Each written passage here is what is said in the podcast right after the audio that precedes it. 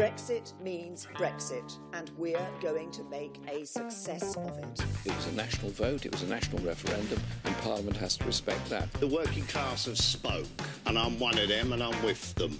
I think the people in this country have had enough of experts. The, the time when people trust politicians, that's over. This is painful, and it will be for a long time. Can you give us a question? I'm you, not going to give you a can question. You stay, can you stay categorical? You are fake news. Sir. This is a Westminster bubble thing. What? Hello and welcome to Politics at the Edge, the Eastminster podcast from the University of East Anglia. I'm Claire Precy, and also here with me, Professor Alan Finlayson. Hi, Claire. Hello. So, who have we got on the panel today? Uh, okay, so we've got a couple of my favourite colleagues of all time. I've got my colleague uh, Suzanne Doyle. Mm-hmm. Suzanne, tell people what you do. Uh, so I'm interested in UK's defence policy alongside the United States. I'm interested in the US-UK relationship, in particular the nuclear relationship. Uh, and issues of diplomacy and strategy as well. So bombs, all things bombs. bomb I can tell you a lot about bombs. Excellent. Brilliant. And I've also got my colleague Lee Marsden. Lee, what do you do? Hi, I'm a professor of faith and global politics, and I work on things like American foreign policy, terrorism, any security-related issues, and uh, the role of religion in the world today. We're going to talk about global Britain and, and foreign policy. I mean, what, what, do we mean by foreign policy? Traditionally, whatever happens beyond the borders of, uh, of the country. I mean, I think these uh, are now increasingly um, obsolete, obsolete terms. Really, it's difficult to um, try and sort of just compartmentalise uh, what goes on in the domestic sphere.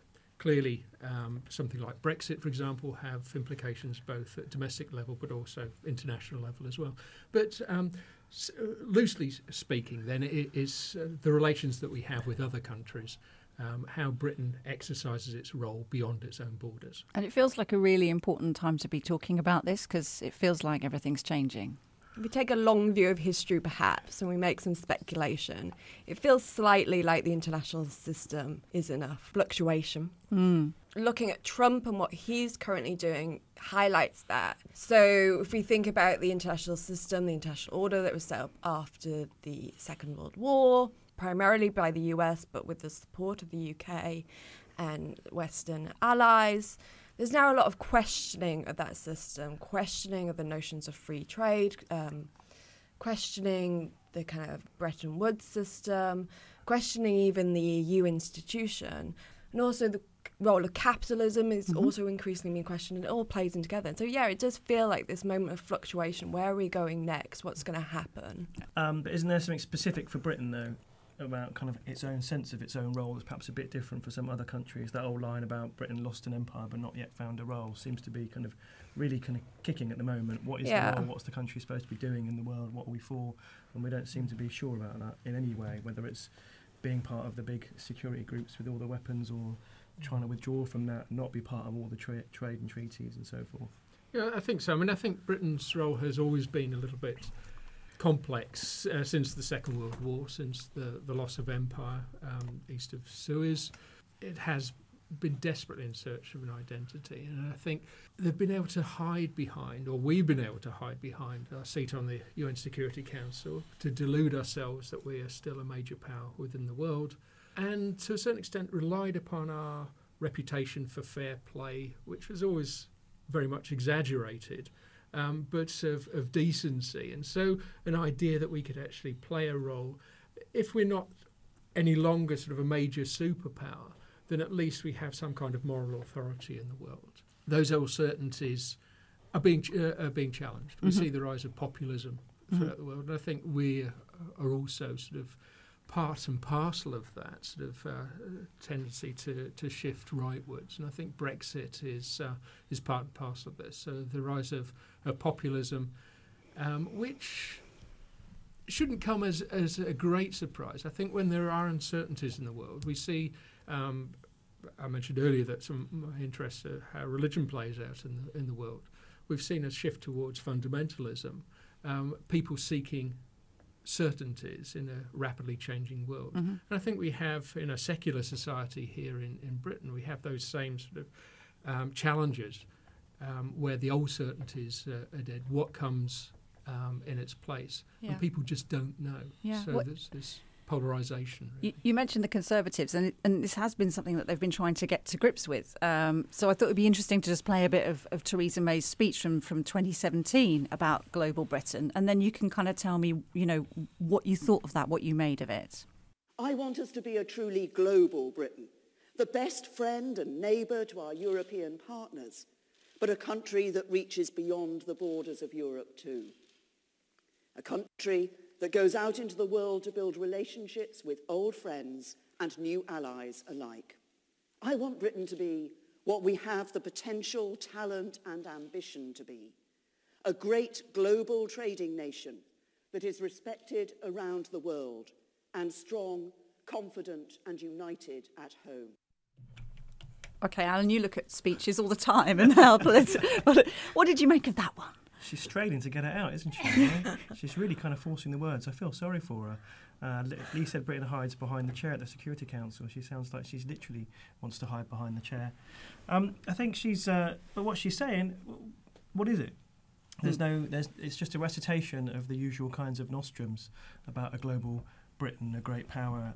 There's nothing really detailed there. It's an image of a that the country would like to have of itself, but it doesn't seem to me it has really any sense of what that might practically mean or how one might implement that. Is it too vague, Suzanne? It's too vague, and I just think the UK has been trying to do this for the last well since the end of the Second World War with the kind of change, the shift in the power situation, and this notion that leaving the EU will facilitate that. It doesn't historically make that much sense. I mean, the United States encouraged the UK to be part of the EU because it saw value. It saw value in the EU as an institution, and value in kind of the UK having that relationship. The UK has also, since the end of the Second World War, been well placed in kind of diplomatically in having strong relationships around the world. So for me, it's too vague. Okay, so you're leaving the EU. How then is this going to strengthen your relationships further? What, how is this going to make it different to what it's been before? In terms of changes, I think there's everything is up for grabs in, mm. in hmm. one in one sense.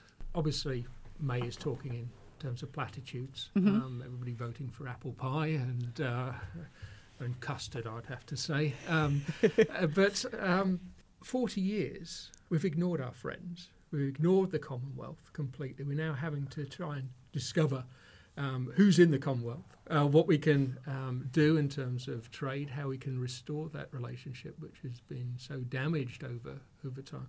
And it's been damaged largely by people like Theresa May, who decided that we don't want immigrants. And uh, we don't want to stop migration in this country, particularly from Commonwealth countries. But it's politically popular, isn't it? It's politically popular, but it sends out this uh, distorted message um, to the rest of the world how do you talk about friends and wanting to build relationships when you don't actually want their people to come to, to this country and either work or, or to stay and uh, settle here? So, are there countries that do have a sort of distinct mission in the world? I mean, there's obviously the big countries, the US and China, but there are small countries, aren't there, like Norway and other Scandinavian countries, where you think, okay, their role in the world is to be the kind of brokers of peace accords or to be the kind of you know the smaller countries that you know hold the ring between other larger ones, or or to be a touristy place or a kind of arty place. Sort of. I mean, is that is that am I making that up, or are there countries no. that do have a kind of something attached to them that that, that defines their role in a specific way? You can look across the water to Ireland. It kind of has that role diplomatically. It's um, furthered proliferation, uh, non-proliferation efforts. It sees itself as a kind of peace broker in many ways. It trades on its kind of soft power, the fact that the Irish mm. tend to be, have a sort of cultural represent, representation that helps. So there are these countries that do these roles, and the kind of being a middle power in the world is very influential and important. You don't have to be a, a great power. But what I would also say here is on this issue of the Commonwealth is does the Commonwealth countries want to have that stronger relationship with us. Mm. They are mm. former colonial countries. They are trying to move on, arguably, from that past. Mm-hmm. You know, you cannot take the view that, oh, well, we're Britain, you know, we're part of the empire. Of course, they want to have this strong relationship with us. Yeah. No, they're a lot of them, you know, particularly India, for example, they are a rising power on their own. Okay, well let's let's hear from one of our guest speakers at UEA. We're pretty lucky; we get a lot of interesting people come and talk to us, and, and one of them who came to talk to us this year was Ben Donaldson. He's the head of campaigns at the United Nations Association UK, um, and he was very very critical of British foreign policy. Um, so let's have a listen to to what he had to say. For me, the role of uh, a global Britain is about consistency. It's about having a coherent, joined up UK foreign policy. Right now, the UK is shooting itself in the foot on um, on one issue, um, whilst sort of uh, holding out a helping hand on, on another, and it's it's really inconsistent. It's problematic for the UK's sort of credibility and influence.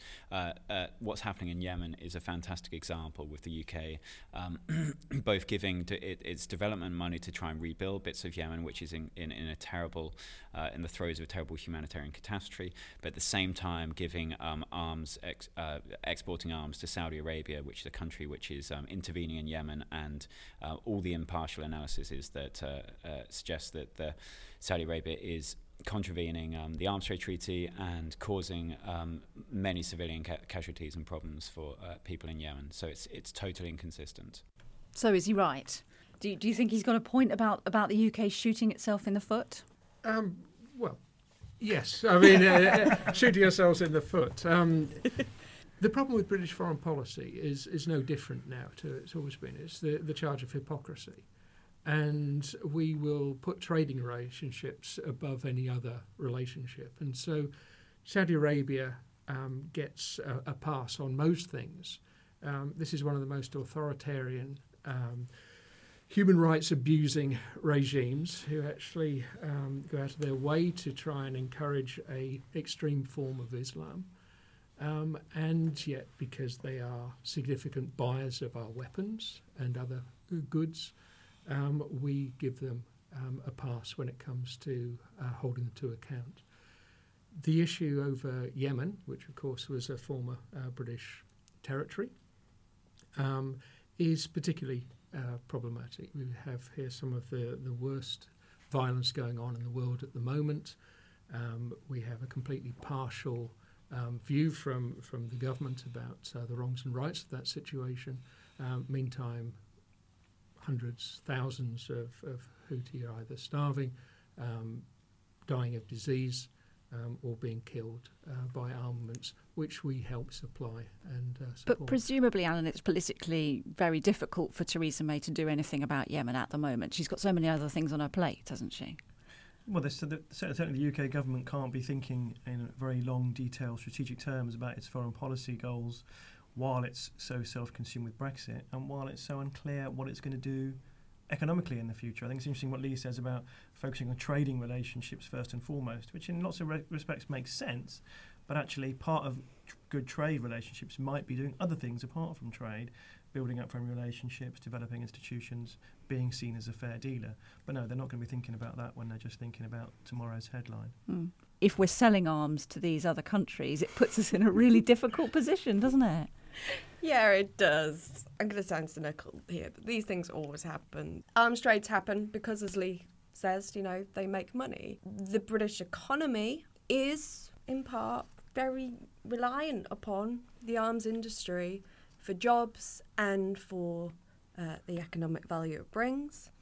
And I would also say, you know, foreign policy is always inconsistent.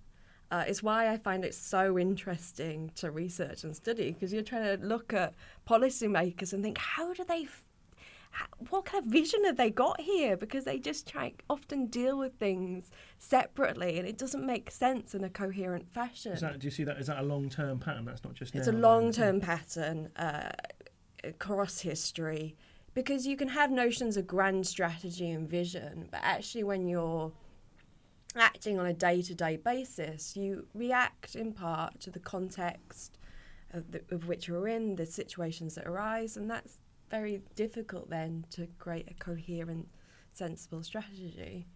Okay, so one of the other issues we've brought up already is Brexit. And of course, Boris Johnson's been talking about how he hopes that um, Britain's going to still play uh, a very important role in the world post Brexit. So let's have a listen to him and then you can, you can react to that. It makes sense for us to continue to be intimately involved in European foreign and security policy. It would be illogical not to discuss such matters as sanctions together, bearing in mind that the UK expertise provides more than half of all EU, EU sanctions listings. We will continue to be Europeans both practically and psychologically, because our status as one of the great contributors to European culture and civilization, and our status as one of the great guarantors of the security of Europe, is simply not dependent on the Treaty of Rome as amended at Maastricht or Amsterdam or Lisbon. Good old Boris, eh? Gives a good speech, doesn't he? But um, yes, what's behind it? Is he right? I suppose is the obvious question.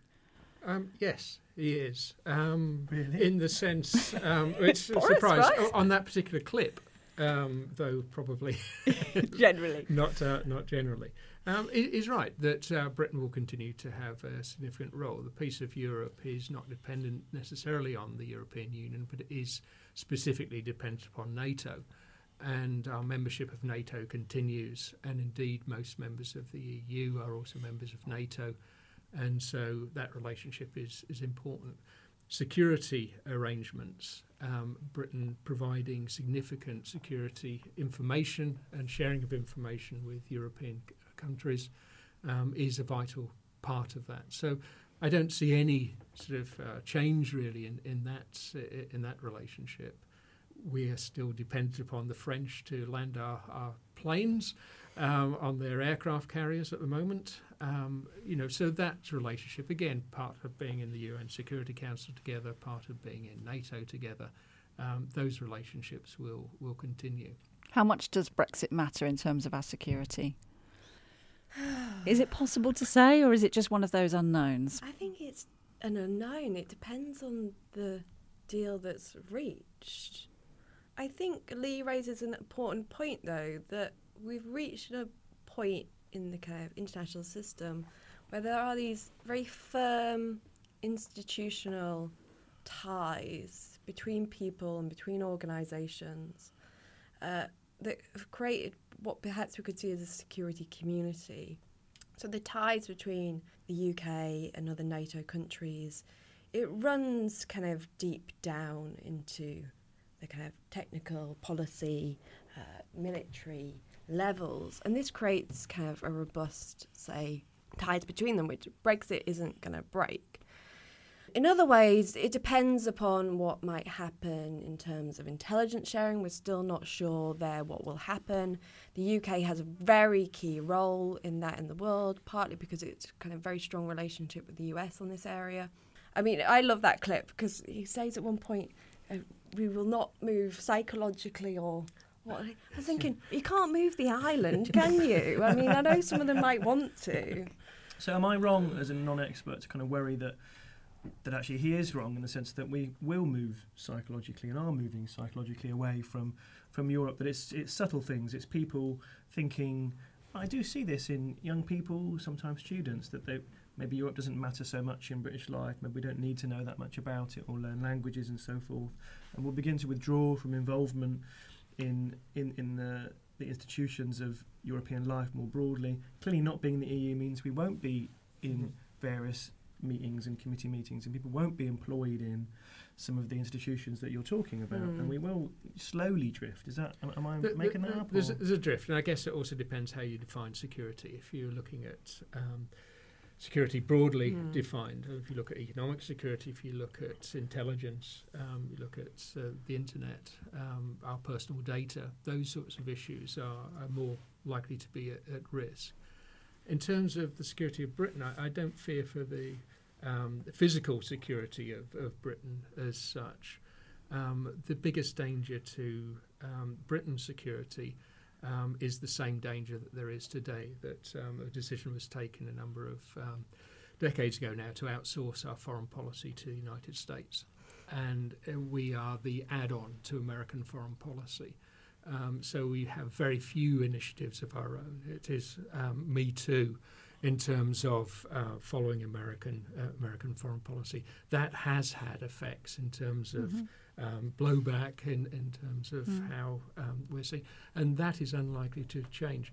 there are security implications and threats, though, for the rest of Europe, um, which I think by Britain's withdrawal from the, the EU and uncertainty across with far right parties emerging as well, there's a lot of flux and insecurity within the EU itself, Mm-hmm. which could become sort of prime pickings for uh, uh, emboldened uh, Russian Federation. Okay, well, and so those dangers in Eastern Europe, I think, are are made worse by Britain's withdrawal. We got from Brexit to Russia in four steps. Yay. well, let- let's hear again from um, Ben Donaldson, head of campaigns at United Nations Association UK, and he's worried about conflict as well and where we could end up.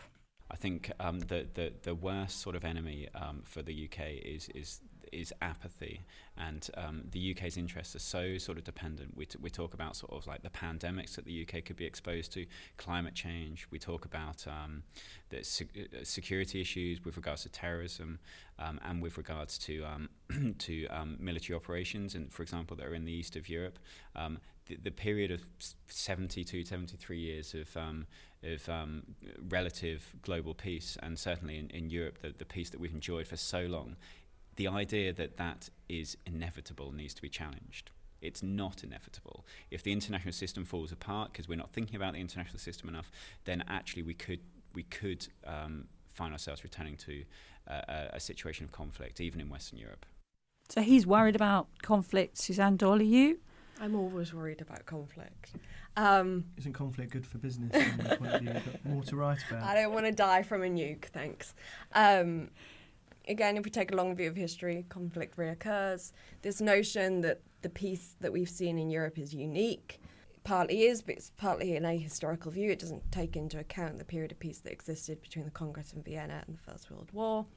I think for me, my real concern, though, currently is that if we take a broad view of security, the real issues I think we're going to face climate change, etc., perhaps pandemics. What is needed to deal with these issues is a kind of broad based international approach. What we're currently arguably seeing in the international system is a return towards isolationism, a return to moving away from these institutions. We're seeing it in the US, we're seeing it in the UK, we're seeing it in other places. We're seeing a rise in right wing politics, which I find really concerning as well. The system has to change. There's clearly something going on at the moment which is leading to a lot of inequality, a lot of disenfranchisement with the kind of international system, the way it's working. It's how it changes, I think, is crucial. And My concern is it's going towards this right wing isolationist. Is, is part of that sort of what you hinted at earlier that, that countries that haven't been central to the international system in the past, like India, Yeah. are now big powers economically, politically, militarily. They're kind of pushing at getting in. Things that other countries are, are coming up behind them as well. I mean, it's part of the tension that the older, powerful countries want to defend their interests against them, or is it more chaotic than that? I think it's more chaotic. That is part of it, though, that there's kind of rising powers, China, India, many others, who want to be part of this system, want to shape it to suit kind of their vision. And it's okay, well, how does that happen? How is it accommodated? How does it change? I think the format of the Security Council needs to change. It has its uses. It brought buy in from the great powers at the end of the Second World War. They had to be given a veto power to ensure that they kind of supported the institution. But now something clearly needs to change. It needs to change on the international level in terms of letting other countries be part of the international system, international order that the UK and US were very much part of formulating. But I think it also really needs to happen at a domestic level. That kind of, as I said, there's a lot of inequality, problems of globalization. How do we deal with these issues? What needs to change, Lee Marsden?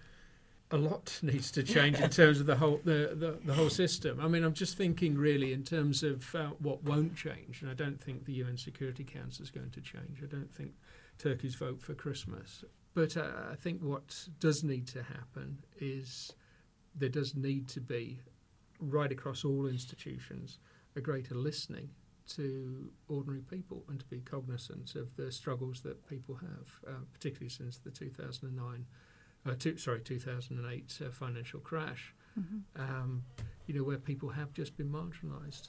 And that pain is still sort of uh, is still there. Can we bring it back to where we started then, which was this question about Britain's sort of identity, its existential sense of itself in, in the world? Because it seems to me that that the kind of pro Brexit argument that Brexit creates an opportunity for the country to go on a new path, eh, in, in, that's presumably true in the, in the most general sense.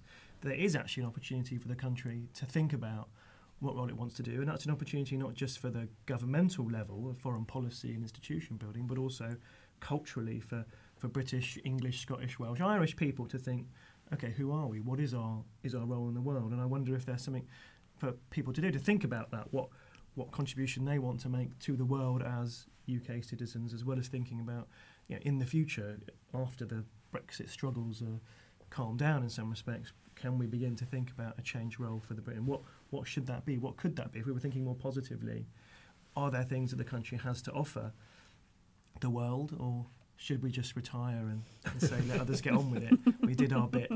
The sun now sets. I mean, I think you, I think you're right in terms of, um, you know, this does present an op- an opportunity. Um, the difficulty, of course, is because there's so much uncertainty about what's going to happen that those voices get filled by uh, people on the, the, the far right and sort of have a, a an agenda of sort of uh, perhaps restored empire or sort of certainly um, trying to have a very strong role for Britain within the world. But I think you know if we actually think about what Britain claims to be on the side of the underdog um, for fairness, for justice, um, we've never ever fulfilled that sort of remit. But here's an opportunity to actually do so, to actually think about how we can contribute um, to society, as indeed the Scandinavian countries did in terms of trying to negotiate peace settlements and things like that, to actually have that role about making a, a fairer, uh, more decent world. But we have to believe that, and we can't uh, hide behind the hypocrisy that we've uh, pursued for, for generations. So what about at the kind of at the grassroots level, as it as it were? Because you know, there's obviously it seems to me that part of what's happening at the moment is a generational split, Mm. and there are younger people who want to play some part in the world, and they are quite outward looking in, in terms of the places they know about in the world and where they want to go. Do you think there's a possibility that we might see a different sort of relationship between Britain and the world, led by just individuals going out and wanting to do things and work in different places and be part of broader change? Or am I hopelessly utopian? I'm hopeful of that as well. And I don't know that it's generational. I think it's also the fact that we do live in a very interconnected world, which we, you know, the world Mm. has completely changed in my lifetime.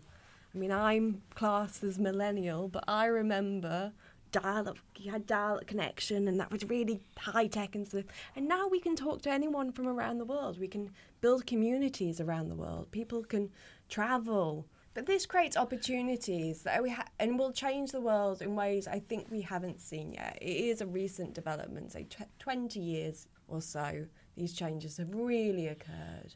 If we think of the revolutions that have happened in the past, printing press, the telephone, the internet, it Who has knows? completely changed the international system. Okay, so it could be a positive. Let's let's hope for a, a positive future. I should probably say something cheesy like, with such inspiring teachers, young people will click. Yeah, okay. I won't say that.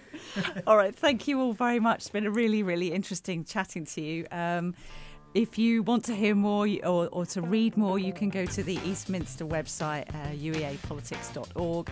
Our podcast, Politics at the Edge, is produced. It's a production of the Politics Department from the University of East Anglia, hosted by me, Claire Precy, and Professor Alan Finlayson. If you want to hear more episodes, you can subscribe to us. Quick thanks to the BBC Sky and ITV for our news clips and our intro. And thank you for listening. Goodbye.